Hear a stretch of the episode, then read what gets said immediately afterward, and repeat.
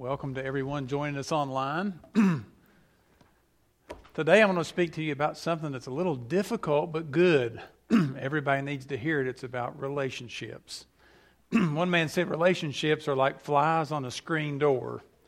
Those who are in want out, and those who are out want in. Very true, isn't it? However, let me ask you a question. One of the things that we try to do especially from the pulpit here at Trinity, is give you something you can put your hands on, something that's practical for your life, something that helps you. But if I were to ask you a question this morning, is there anywhere in God's Word that you could turn to specifically help your children, maybe a neighbor, co worker, maybe your grandchildren, or someone else in the church? Could you turn there and help them find principles for their life that would help them build relationships with each other? And the answer is obviously yes, there are places in God's Word. Where would you do that? Well, if you're reading the screen, Genesis 24 is a great place, isn't it? God's Word does have the answers for all that we need. And I hope it has the answer for my slide. It went. Paul says, All Scripture is breathed out by God, it's His breath. Do you believe that this morning? We, we call that the process of inspiration. Inspiration, God breathing out His word through human authors so that when pen hit paper, it was exactly what God wanted it to say. Exactly. To the T, to the letter, to the jot, to the tittle, to the very minuscule mark. Jesus pointed this out oftentimes. All Scripture, every Scripture is breathed out by God and is profitable. Even the sections in Leviticus that you don't understand, believe me, they're profitable. By the way, a lot of people struggle with Leviticus and say, that's the, what in the world is that book about? Well, listen to this. Leviticus is the neighborhood book. God was going to come down and live in the middle of the nation of Israel, and He wrote Leviticus to tell them how they were going to live with God as their neighbor.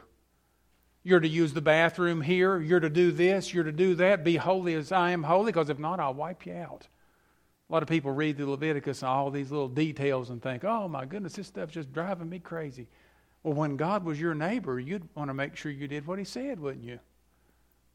All Scripture is profitable. For what? Well, number one, for teaching.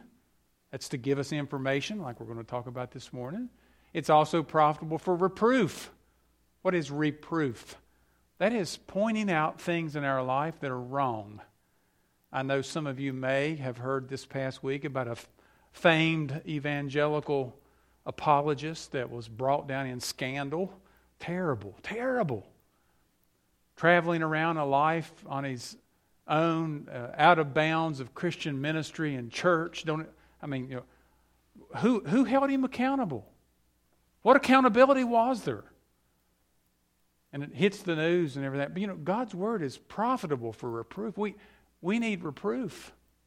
We need people to challenge and ask us hard questions in our life. What is our relationship like with the Lord? What is our spiritual walk like? God's word does that, by the way, when you preach through it, when you teach through it, when you read it and study it. It points out things in our life that are wrong. But thank God it doesn't just tell us what's wrong. Look at this for correction teaching, showing us what's wrong. Look at this showing us how to get right. You know, this is displeasing, but this is how you change that, and this is how you honor me. And for training in righteousness.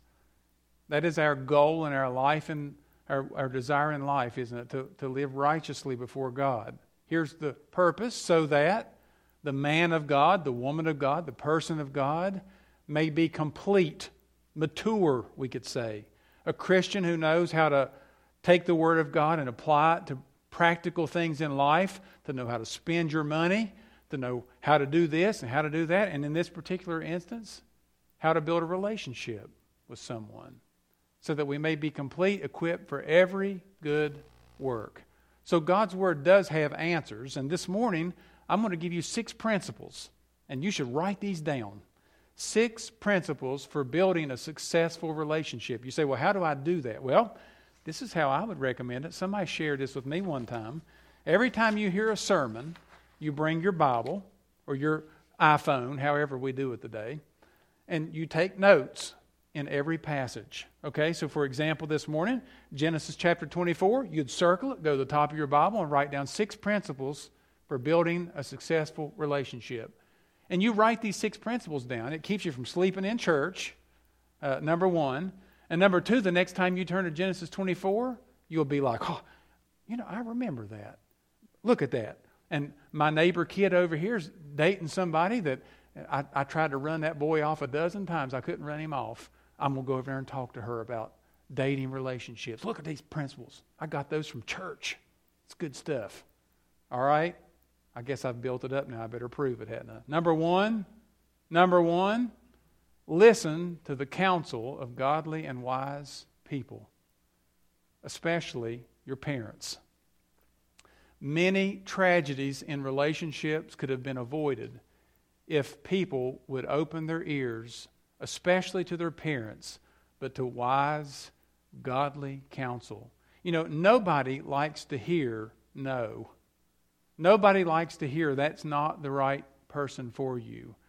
But I want to tell you something. When it's the truth, it is a wonderful, wonderful thing. I'm going to read the first 10 verses of Genesis 24 because in this passage, we have a, a father who is giving counsel to a servant about the kind of wife he wanted him to pick for his son. Now, Genesis 24, let me go ahead and get this on the table, was a story about specific people in God's plan to bring Jesus Christ into the world through the seed of Abraham. Okay? Abraham was a particular man that God chose out of Ur, out of Mesopotamia, chose him to be the instrument that he would bring Jesus into the world. God had a special plan that from Abraham it would go to his son Isaac and then Jacob and then Judah and ultimately from the tribe of Judah all the way down to the person of Christ. That's the whole genealogy of the Bible tied together through intertextuality to show that God knew exactly what he was doing. Now, when you come to passages like Genesis 24, you'll notice that God had a specific person in mind for this man, Isaac. Now, let me shatter the glass this morning. I get in trouble every time I say this. I'm going to take the sledgehammer to the glass. A lot of times Christians have this idea that there's only one right person for their life, just one. And oftentimes you hear sermons preached on the perfect will of God. Some people refer to it as the dot. In other words, God has a perfect will for your life, and it's a small dot. And if you don't get exactly on that dot, you're missing God's will for your life. Well, I'm going to shatter that glass this morning. That is just simply not true. There is not just one person that you could marry in your life and be successful. There's not just one job that you could have and be successful and happy. There's not just one thing. There are a multitude of things. We are free to choose, but we are responsible to choose wisely. There's not just one person, and when that one person falls out of your life, then your whole world shattered. You'll never find anybody else. That's false expectation. Don't do that to yourself. There are multiple, multiple wonderful, godly people out there.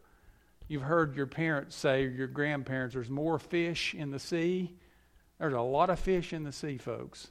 But sometimes we're in a small pond. But when you get out in the pond, there are a lot of people. Okay, so I'm trying to tell you this to liberate you today because some people think that their whole life is ruined because of one failed relationship. That is just not true. And when you go to the Bible, it's not good to compare your life to Isaac because Jesus wasn't coming through you. God had to pick certain people for his prophets and his and the fathers who were carrying the covenant promises because God had a lineage that he was going to bring the Messiah through. And it was crucial that he do that. But that, that is not right down to our life. Okay, have I beat that horse to death? Is it rolled over yet? Okay. If you want a good book on this, if it comes to my mind, I'll give you the title. Let's see. Oh, here it is. It's by Gary Friesen, and the title of the book is Decision Making and the Will of God. Now, I don't agree with everything in Friesen's book. Okay, actually, I argued against some of his stuff in uh, some of the writings that I've had. But Friesen is dead on on this point. Dead on. So we are free. Now, Genesis 24 1. Now, Abram was old and well advanced in years, and the Lord had blessed Abram in all things. And Abram said to his servant, the oldest of his household, who had charge of all that he had, Put your hand under my thigh, that I might make you swear by the Lord, the God of heaven and the God of the earth, that you will not take a wife for my son from the daughters of the Canaanites, among whom I dwell. Let me stop there. Take your hand and put it up under my thigh. You, do you all want me to illustrate this morning? I mean, I'm sure you don't. You know, men wore dresses, dress type material back in that day. Can you all picture this? Do y'all not read the Bible this way? Abraham pulls his dress up and tells Eleazar, Stick your hand, slide it all the way up my thigh, and put your hand there and swear this oath. We start going, hmm? What? What's that about? Well, there's a couple of things this could be. One, one person has suggested that the thigh bone was the largest bone in the body. And perhaps what Abraham was saying to him is, I'm giving you some counsel, Eleazar. This is my son that's about to get married. And if you pick the wrong woman, if you get a Las Vegas street woman from Isaac, I'm going to break the biggest bone in your body, and that's your leg. So you're going to swear to me, and if you bring back the wrong one, I'm going to snap it in half. That, that's a possibility. The other possibility was it was actually a custom in those days when you passed on the progeny of one to the other that, you know, these are some, uh, this is the part of anatomy, and I'm not going to get into that, that we're talking about passing on lineage here. And perhaps when uh, Eleazar was doing this, it was a sign that there were children expected out of this relationship, and this is an important oath. So, somewhere in between there, you can figure out this weird put your hand up my thigh. Now, maybe I should have skipped that, right? Anyway, it's the Word of God, and it was important. Do not take a wife for my son from the daughters of the Canaanites. Canaanites. Y'all ever studied the Canaanites? Canaanites were living in the land of Israel during that time. Uh, wild women. Wild women. And you know, let me say this to the young men here. One of the things that attracts a young man is beauty, physical beauty, uh, things that, that turn his eye on. Let me warn you, young men, that when uh, a person dresses in such a way to, uh, I'm trying to be nice here, to attract your attention to the physical features of their body only.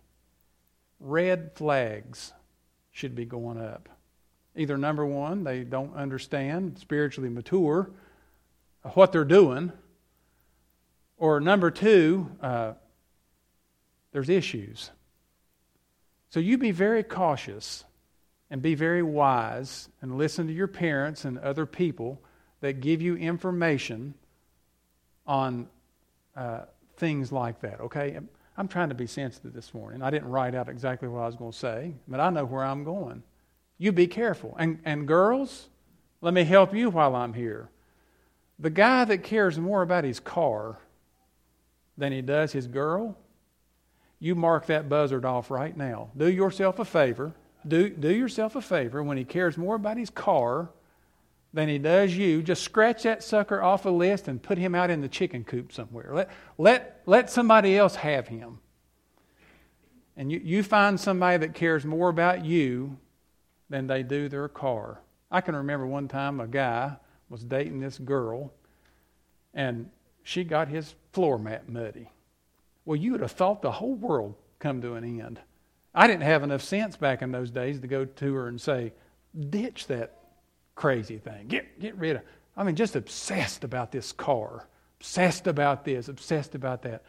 Uh, that, that person, off the list. Okay, back to the point. Don't take a wife from the daughters of the Canaanites, but go to my country and to my kindred, and take a wife for my son Isaac.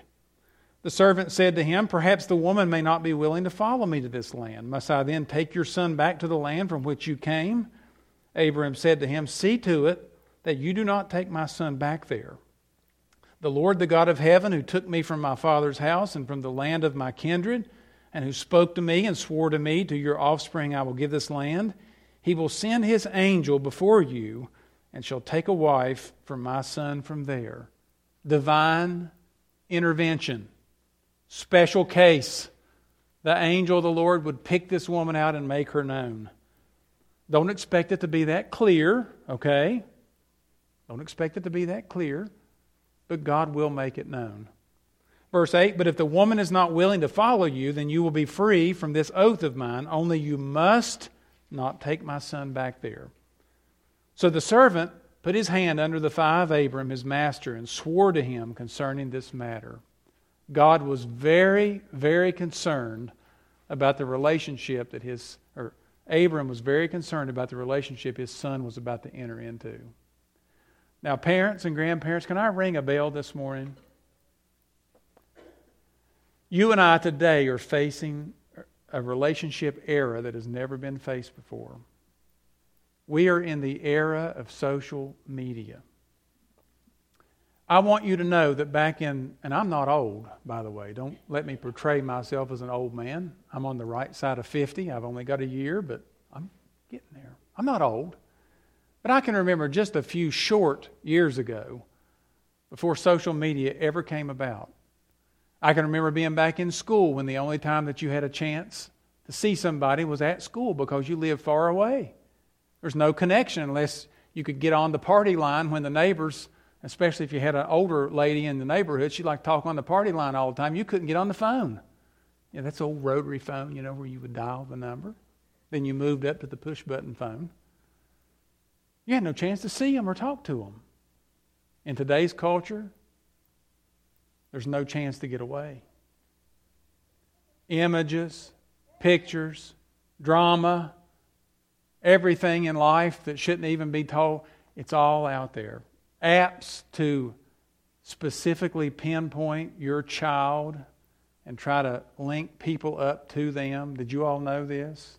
Did you all know that people are hired to listen in on your cell phone? You don't you didn't realize that, did you? you did you know that people actually listen in on your cell phone? When you sign the agreement that uh, you agree to their terms, you give them agreement to sign in and listen to you. You don't believe me, how you think they get all that advertising from you? And people in these social media companies are assigned to people who join networks. And what they do is they try to target this person, and they get paid based upon how much that person clicks on certain sites. They get money from these advertisers. And so today there is a plerotha of information and relationships that come into the life of all of our kids and all of us, by the way. And as parents, we have to be very wise, and even as friends, about what goes on in another person's life, especially our children. Unmonitored social media, unmonitored accounts, unmonitored things like that. You, you don't know what's going on in the life of your kid. And let me rattle your chain here for a minute. I know we love our kids, but don't you trust them as far as you could throw an Angus bull by the tail. You know why? Because they're just like you and me. We're sneaky. We're sly. We think we get away with things, don't we? We hide things. We don't want people to see them. Why? Because there's shame and there's guilt when we're pointed out we need to be wise. Abraham was very serious about his son. Parents today sometimes take a handoff approach. You, would you believe me if I told you as a pastor, I've heard people say, well, I hope the boy finds a good one, just whatever it is, you know. I'm sitting here thinking, as a, as a Christian parent, we should have involvement in the life of our kids. I know people who aren't even saved that have more involvement than that in the life of their children. Now, I'm not saying be a dictator and keep your daughter in the home till she's 65 years old before you let her date. Not at all. And I'm not opposed to dating, by the way. Does that shock you? I think, I think kids should date. I think they should date and get to know each other. How else are they going to get to know each other? Uh, and no, I don't support this arranged marriage where you go off and she picks somebody and drag them back home. That's a culture in the East that we try to adopt here in the West, and probably not the best for us. We're, we're Americans. We're a little weird, aren't we? But listen to wise counsel, especially from your parents. And this is why a local church is so important as well. I mean, listen to me. Invite people to speak into your life. Doesn't mean you have to listen to everything they tell you, but they may just save your hide. Number two, pray, pray, pray. Pray that God would bless. Pray that God would bring somebody in your life. You know, you should go through Genesis 24. There's 67 verses, so obviously I can't read every verse, but this would be a good devotional. Many times was prayer mentioned in Genesis chapter 24. I'm going to show you one that's brought out that you don't see right off. But look in verse 62. Now Isaac had returned from Beer Lahai Roi. Beer Lahairoi, Where is that? Well, go back in Genesis and study that. That was a place of worship and prayer. While Eleazar was away looking for his wife, Isaac had went there to worship and pray. Notice what he does. And he was dwelling in a Negeb. And Isaac went out to meditate in the field toward evening. So he was thinking, praying. He, he didn't have a cell phone. He didn't get a text message from Eleazar that he was coming back with a bride. He was just, Lord, if it's your will that this works out, then, you know, let it work out. And Lord, if it's not your will, then break it off. You know, that's hard to pray, isn't it? Isn't, isn't that hard? Especially when you are so enraptured with someone and you, you're blind you know, anytime you start driving, somebody teaches you about the blind spots. You know where it's at, by the way? It's in that passenger's mirror, right there near the rear corner. It's a blind spot. And if you don't get that little mirror and put on your mirror, you can't see right there. You can see all around it. You can't see that spot. You'll run right into something. You know that every person has blind spots?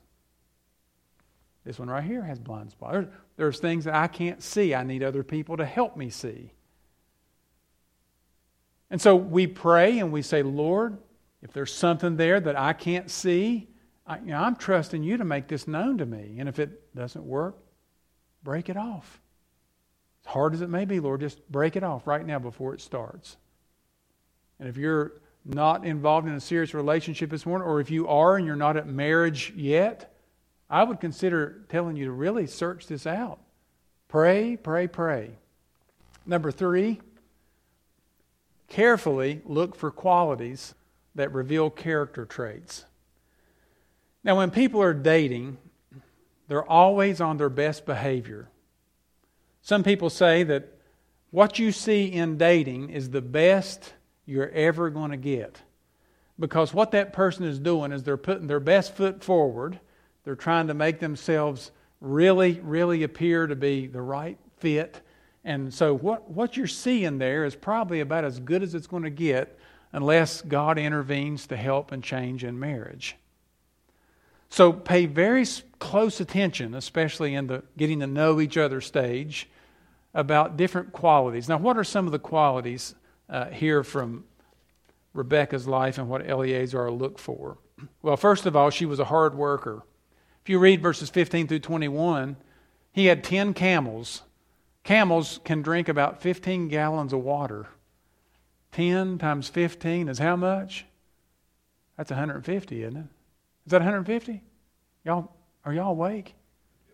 Okay, 150. Y'all ever carried 150 gallons of water? Uh, if, if you haven't, you should get a five gallon bucket, fill it up, and uh, make 150 gallon trips back. How many is that? 15? That's more than 15. That's a bunch. 30. 30 trips with a five gallon bucket to a, to a camel. And then somebody else wanted some, and then you had to carry it home. What's this telling you about Rebecca? She wasn't lazy, was she?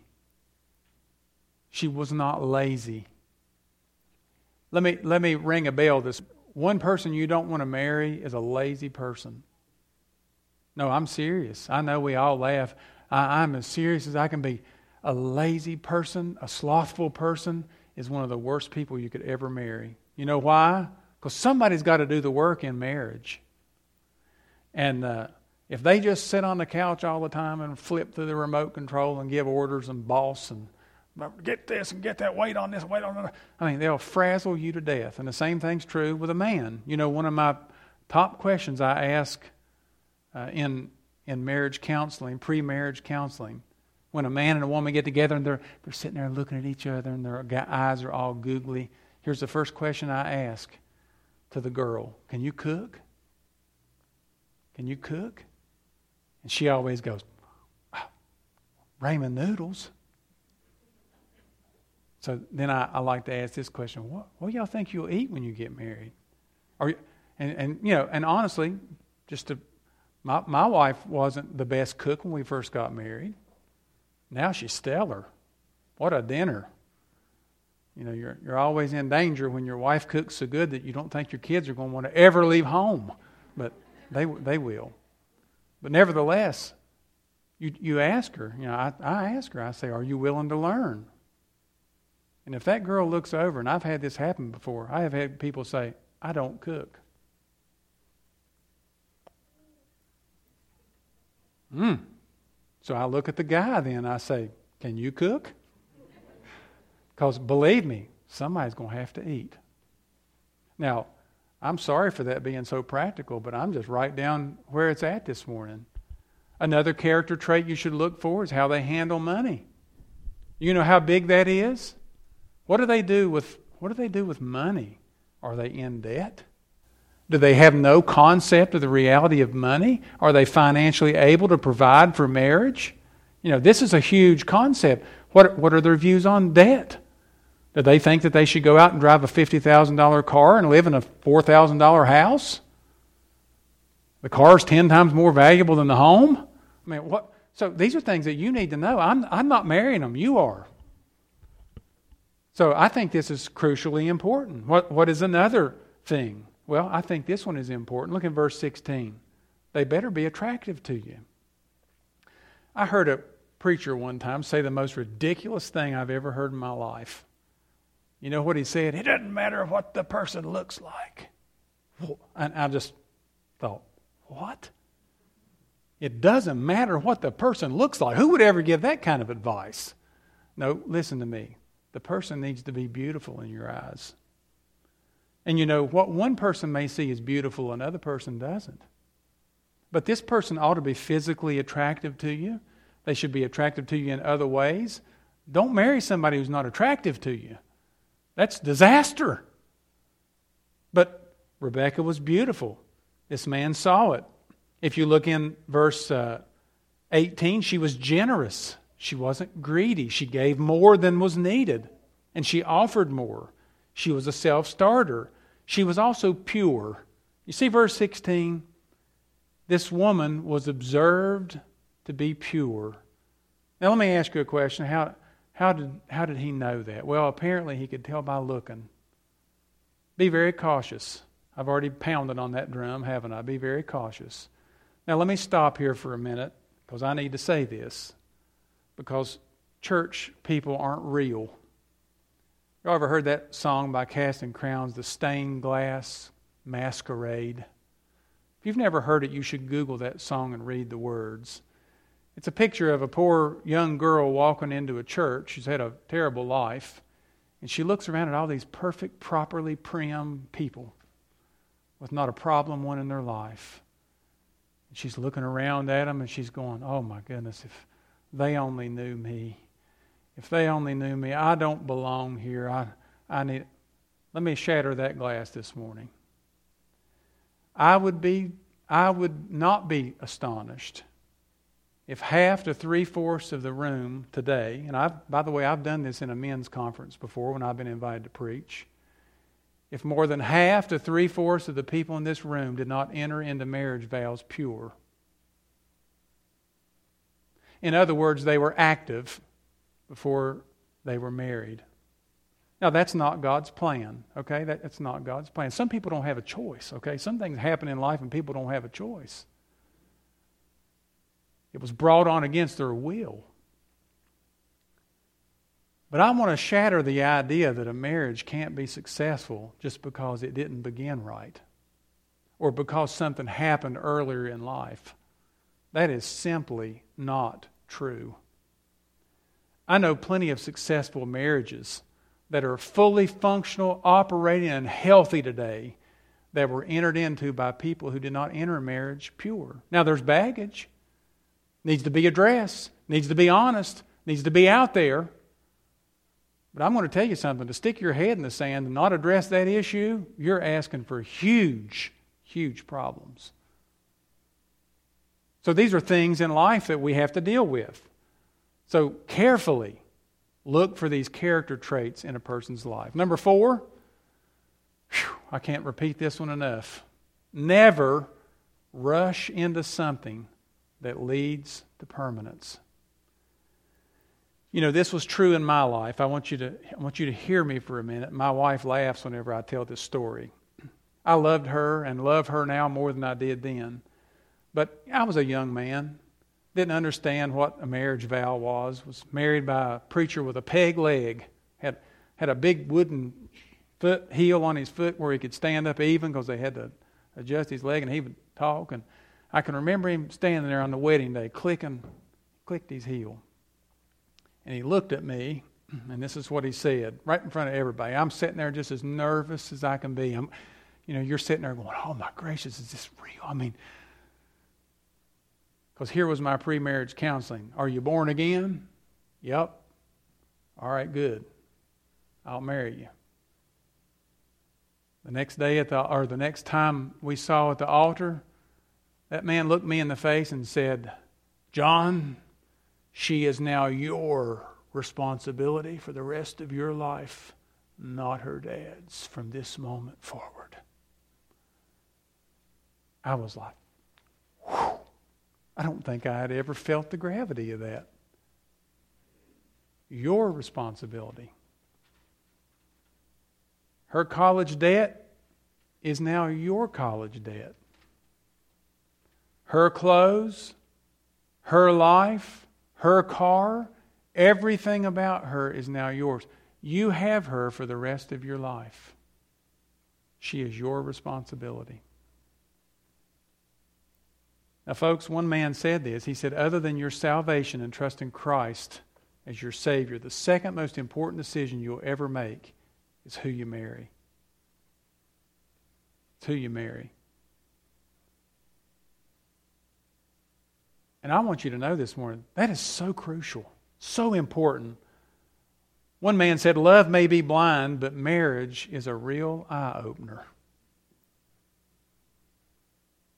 And that is true, isn't it? So we have to be very cautious and never rush into anything that leads to permanence. Take your time. Don't let Cupid's arrow overshadow wise counsel, prayer, looking for character traits. You know, be patient. If it's going to work out, it's going to work out. If the person, if you have to grab them right now or they're going to be gone in the arms of another, by all means let them go. And let me add this right here. If this person is not totally infatuated with you, leave. For you and you alone. Leave. Okay? I'm in pre marriage now. Some of us never got this, did we? Number five, carefully notice relationships among family members. You all should write that down and go read it. If you know how this story works out, this dear woman was mar- uh, had a brother whose name was Laban. And her father was a bit of a rascal as well. But later on in the account of Genesis, God is going to send Jacob back to her brother, whose name was Laban, to work him over and to teach him what it meant to do somebody wrong. If you've never read that story, you should do that. But when you are involved in somebody's life and you're searching, you should be looking for things and noticing things about their life. Gary Chapman wrote a book, Five Things I Wish I Had Known Before I Said I Do. And one of the principles in this book is on the subject that, like mother, like daughter, and like father, like son, is not a myth. And his point was not that the daughter and the mother are exactly alike. You know, that's not the case. Or that the son and the father are exactly alike. But here was the point they have been raised in that their whole life. And don't you dare think that that's not influential on them. Now, sometimes, thank, thankfully, a kid can look at their parents' life and go, I can't believe mom is like that. I, I'm not going to be that way. Or a son may look at his father and say, I can't believe that dad is like that. You know, I love dad and all, but I totally disagree on the way he, he does that. I'm not going to do that. By the way, that happens in life. Did you know that's how children and parents are different? But don't dare think for a minute that you're going to walk away unimpacted by their family. Adrian Rogers used to say if you marry into a family where the father in law is unsaved, just remember this you got the devil as a father in law. Now that's pretty harsh, isn't it? But what does God's word say? You're either a believer or you're not a believer. You're either a child of God or John 8 44, you're a child of who? The devil. You're in one or two families. You're going to marry into one or two families. So you better make sure you don't want the devil as a father in law. Unfortunately, some people get him as a parent, don't they? Isn't it terrible? And while I'm on that, you know, and this is my next point, but let me just go ahead and say it right now. You better notice their spiritual life. And that's my next point. Make certain that you are spiritually physically and emotionally compatible. Now, let me plow into this first one right quick. Spiritually compatible. You all have heard this quoted a lot, Second Corinthians. Do not be unequally yoked together. That can apply in business. You know, you got a Christian business person and an unsaved business person trying to do business principles and practices. Sometimes that doesn't mesh. This is especially true in relationships of dating and marriage. You know, folks, just, just a couple of things I'm going to throw out. If you're a believer and you know God's Word at all, you know that you're supposed to give to God's work. You're supposed to give money to the, to the church to carry on the ministry. If you're a wife and you know that and you've practiced that all your Christian life and you marry a man who's not a believer, he's going to come in and go, What are you doing? You don't give that money away. I need a truck. And, and the money that you're giving to the church, I'm going to use that to buy my truck. That's my truck payment. Don't you dare do that. And the, the wife's going to go, Well, well, now wait a minute. I, I always give to the Lord. He says, That's a waste. If I want to hear a preacher, I'll turn on a TV somewhere. I'm not giving to that. You got this instant conflict. Sunday morning, y'all ready for this? Sunday morning, the, the wife is wanting to come to church and be fed God's word and hear God's word and be encouraged by God's people. And the husband says, No, we're not doing that. We're going away this weekend. We need to, we need to get away. She says, Well, okay, we'll do it one weekend. Well, that was fun. The next weekend, well, I work all week. I need to get away on Sunday. She says, But I need to go to church. He says, You're married to me now. What's more important, me or I mean, you want us to break up? We need time together. I work 60 hours a week. Come with me. What does she do? She goes with him. Then they buy a boat. Y'all want me going down the list? And then the only day he has to fish is on Sunday because Saturday has change oil and cut the grass. They fish all day Sunday. Guess what happens? They end up dying of old age if they make it that long, and they've never spent any involvement investing in eternity. God was not central. And by the way, folks, if you don't think that's how things happen, I'm telling you real stories from pastoral counseling with unnamed people. That's how it goes. Make certain you are spiritually, spiritually compatible. Let me tell you another thing, and I'll just toss this out as well. If you're in a relationship with someone who's taking you spiritually down, that should be red flag number one that this person doesn't have your best interest. Girls, you, you hear me closely. A guy that loves you will wait until the wedding altar before he ever tries to take advantage of you. Ever. And if he pulls this stuff on you, well, if you love me, if you love me, give that one to the chicken coop as well. Because he doesn't know what love is. he only knows what lust is.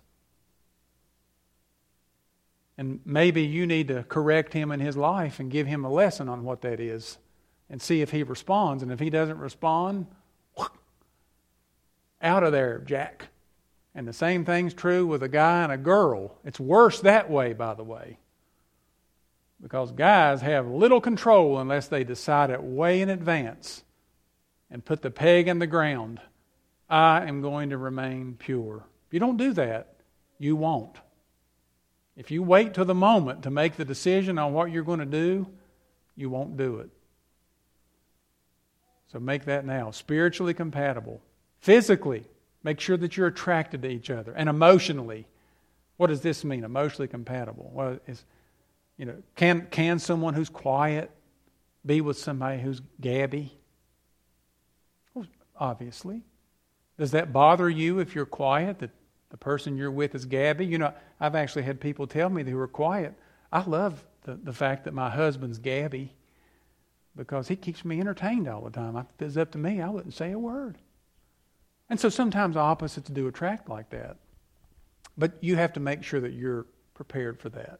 So here are six principles that I hope will help you in your relationship building. And if you don't take advice from these and you don't see this, you may be headed for a dangerous road. But I'm done with that now. And I want to talk to the people who have already said, I do.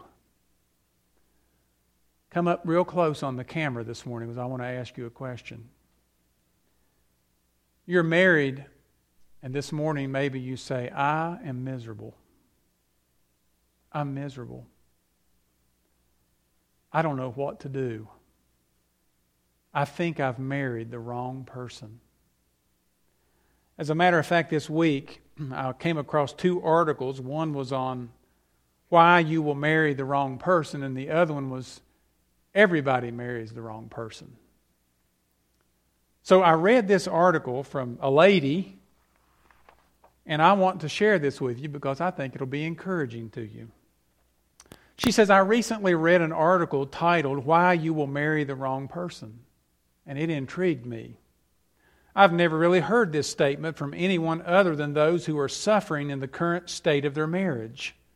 It seems as though this thought is the go to statement when things get tough in marriage and someone wants out. It was definitely my go to thought when I was struggling as a young bride. You see, my husband Greg and I had been married less than six months when we began to struggle in our marriage relationship. We had been so anxious to get married and enjoy our life together that when things didn't seem to be working out blissfully, we both began to wonder if we had married the wrong person. I've since come to understand the truth that can be found in this statement. As it turns out, we all marry the wrong person. When we fall in love and choose our spouse, it's amazing how that special man or special woman suddenly has the ability to bring out all of our flaws to the surface when we're married. You know the imperfections we work so hard to protect and keep hidden?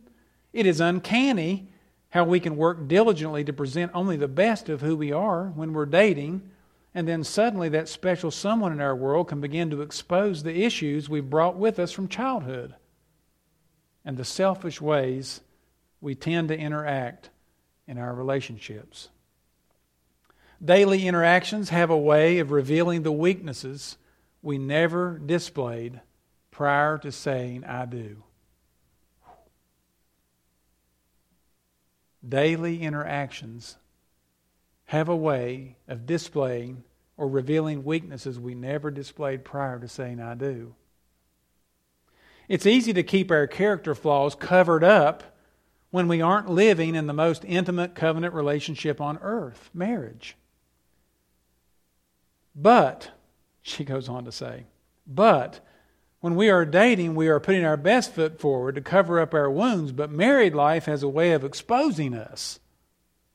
Our spouse suddenly has the ability to know and make all of our flaws and struggles appear and we don't like it.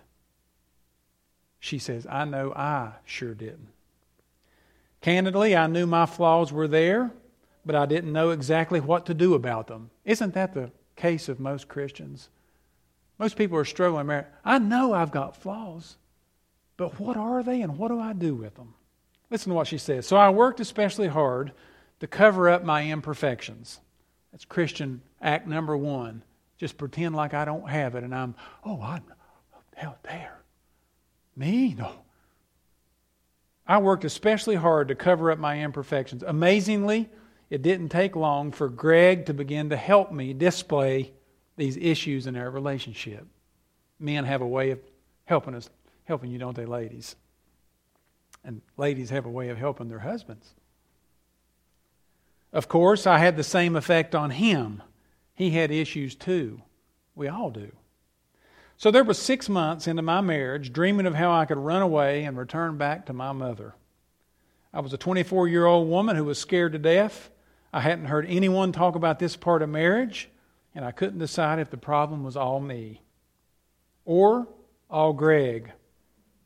In light of the fact that Greg was the son of a world renowned marriage expert, Gary Smalley, I concluded that the problem must be me.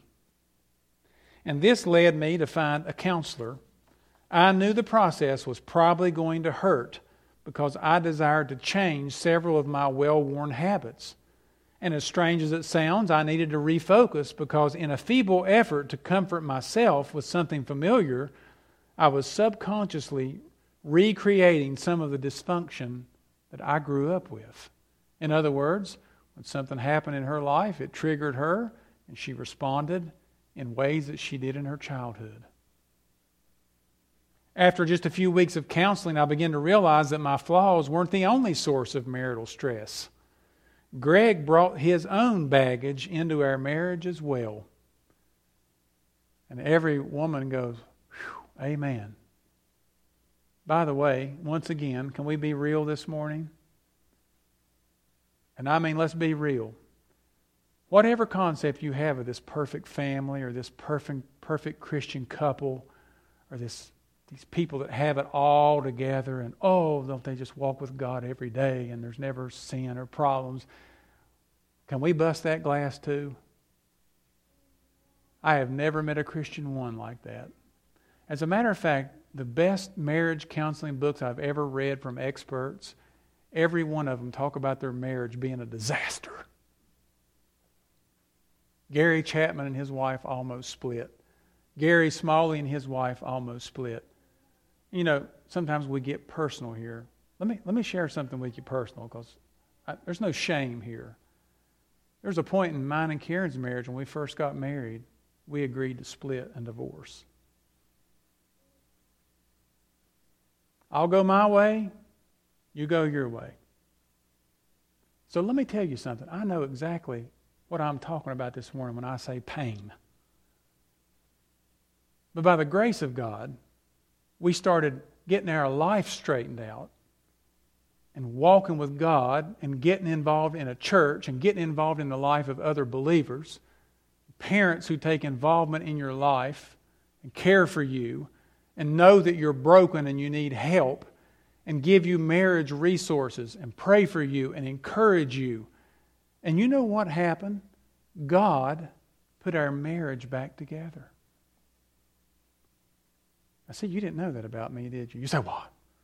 I didn't know that about you. Well, you never ask. And, and the more that I know about you. You remember I told you this a long time ago. If you knew who I were, you wouldn't be in here listening to me. And if I knew who you were, I wouldn't be in here preaching to you. But this is the situation we're all in. But by the grace of God. Now, what does this woman go on to say?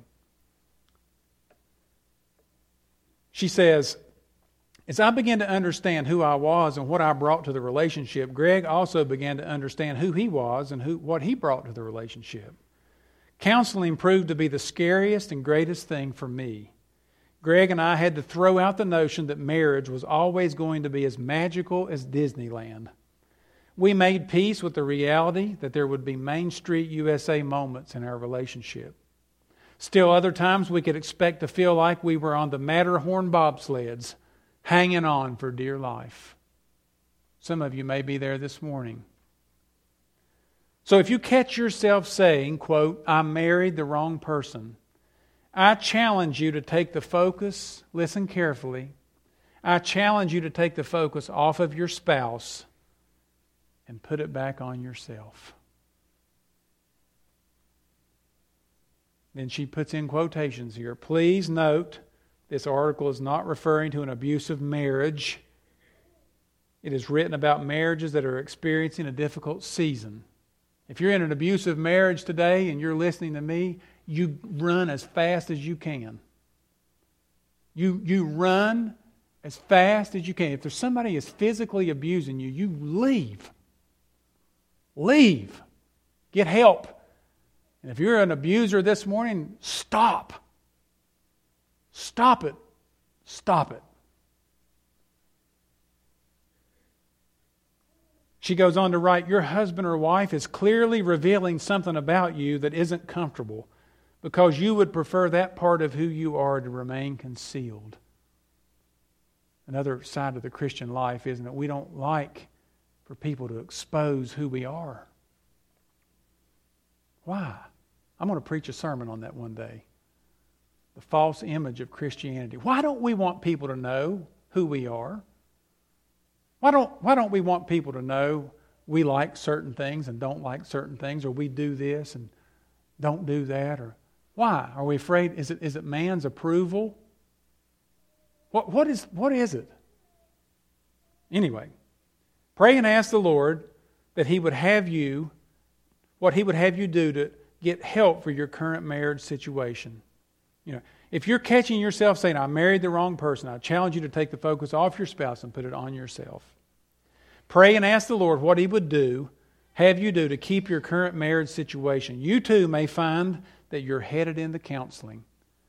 By the way, how many Christians refuse to go to counseling? Refuse to talk to somebody in their church? Refuse to reach out to a pastor and ask for help? I, I. And by the way, you know, marriage counseling, Christian counseling, secular counseling, counseling centers are full today of help. Sometimes it's called coaching now. Isn't it nice how we can change these words? If I, if I term it as coaching, then I'm coming along beside you, helping you. If it's counseling, I'm across the desk, not walking with you. I'm telling you what to do. So I like Christian coaching. Hmm. I might have to change that. Why? What is our job as a Christian? Just to sit back and pour out information on a spreadsheet? Like you do one, two, three, four. Or is it to get down there beside the person and say, listen to me, I, I understand what you're going through, and I want you to know something. There's hope. If you're married to a person this morning and you say that there's no hope, you're wrong. There is hope. You want to know why? Because there's God. And I have seen Almighty God change the gnarliest, meanest people you've ever seen in your life into gracious people. I've seen God take selfish, self centered, self serving people and turn them into others centered people. He does that, not the counselor. Are you listening? Not the coach. And I want you to hear me for a minute, not you. If you go into your marriage, even right now, and you think that I'm going to do this and change that person, you're in for a big disappointment. You're not going to do that. Only God can change that person, but He can do it through you by the way you respond and the way you act. So pray and ask God what He would do. You may find that you two are headed for counseling. There are all kinds of resources, but take hope in knowing that it's not always about the person that you married.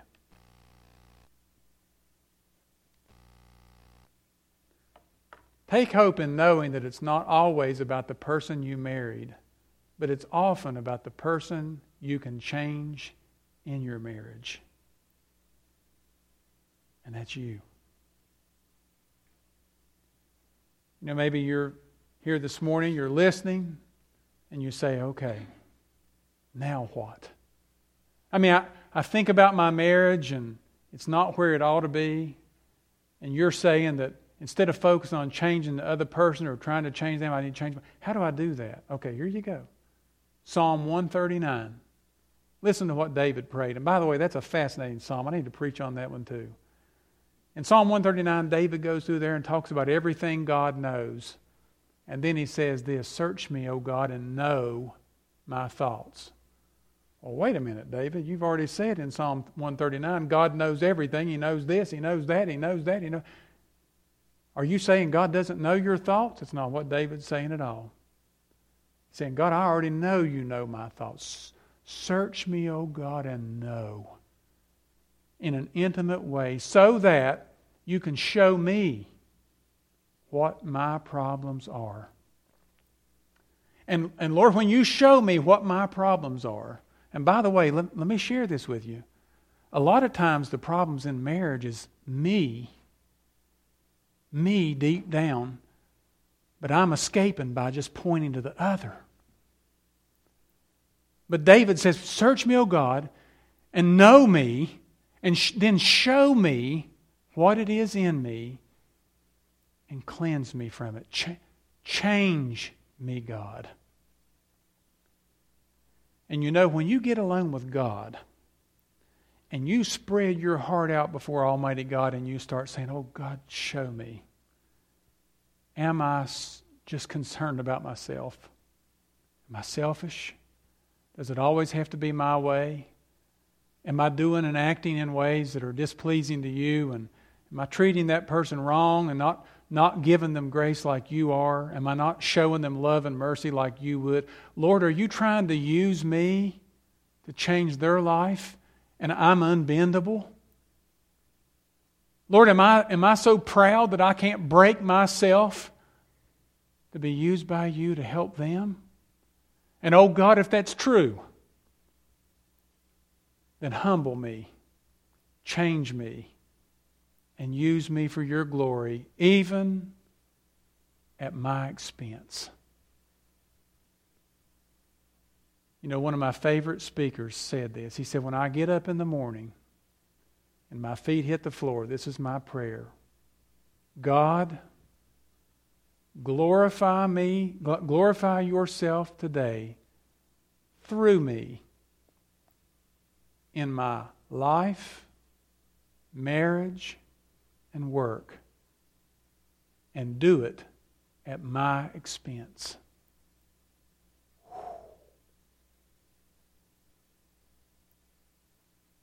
Do it at my expense. Glorify yourself and do it at my expense. And I'm going to tell you something. When we can get out of bed and we can pray that to God, to let us be taken advantage of, to let us not have the glory, to let us not always be the one that's right, I'm going to tell you folks something. You better get ready for a great Valentine's Day. Because life will change. And God can change you. Father, this morning, thank you for your word. I pray that you'll use it in our life. Strengthen our marriage, O oh God. For those here who feel like they have broken and shattered marriages, Lord, do what only you can. Search deep into the depths of the heart for those, Lord, this morning that have not entered into a marriage relationship, oh God, I pray you'll give them the wisdom and the understanding to know what to look for and to how to have a successful relationship. Give them the courage they need to say no and even to walk away or even to run.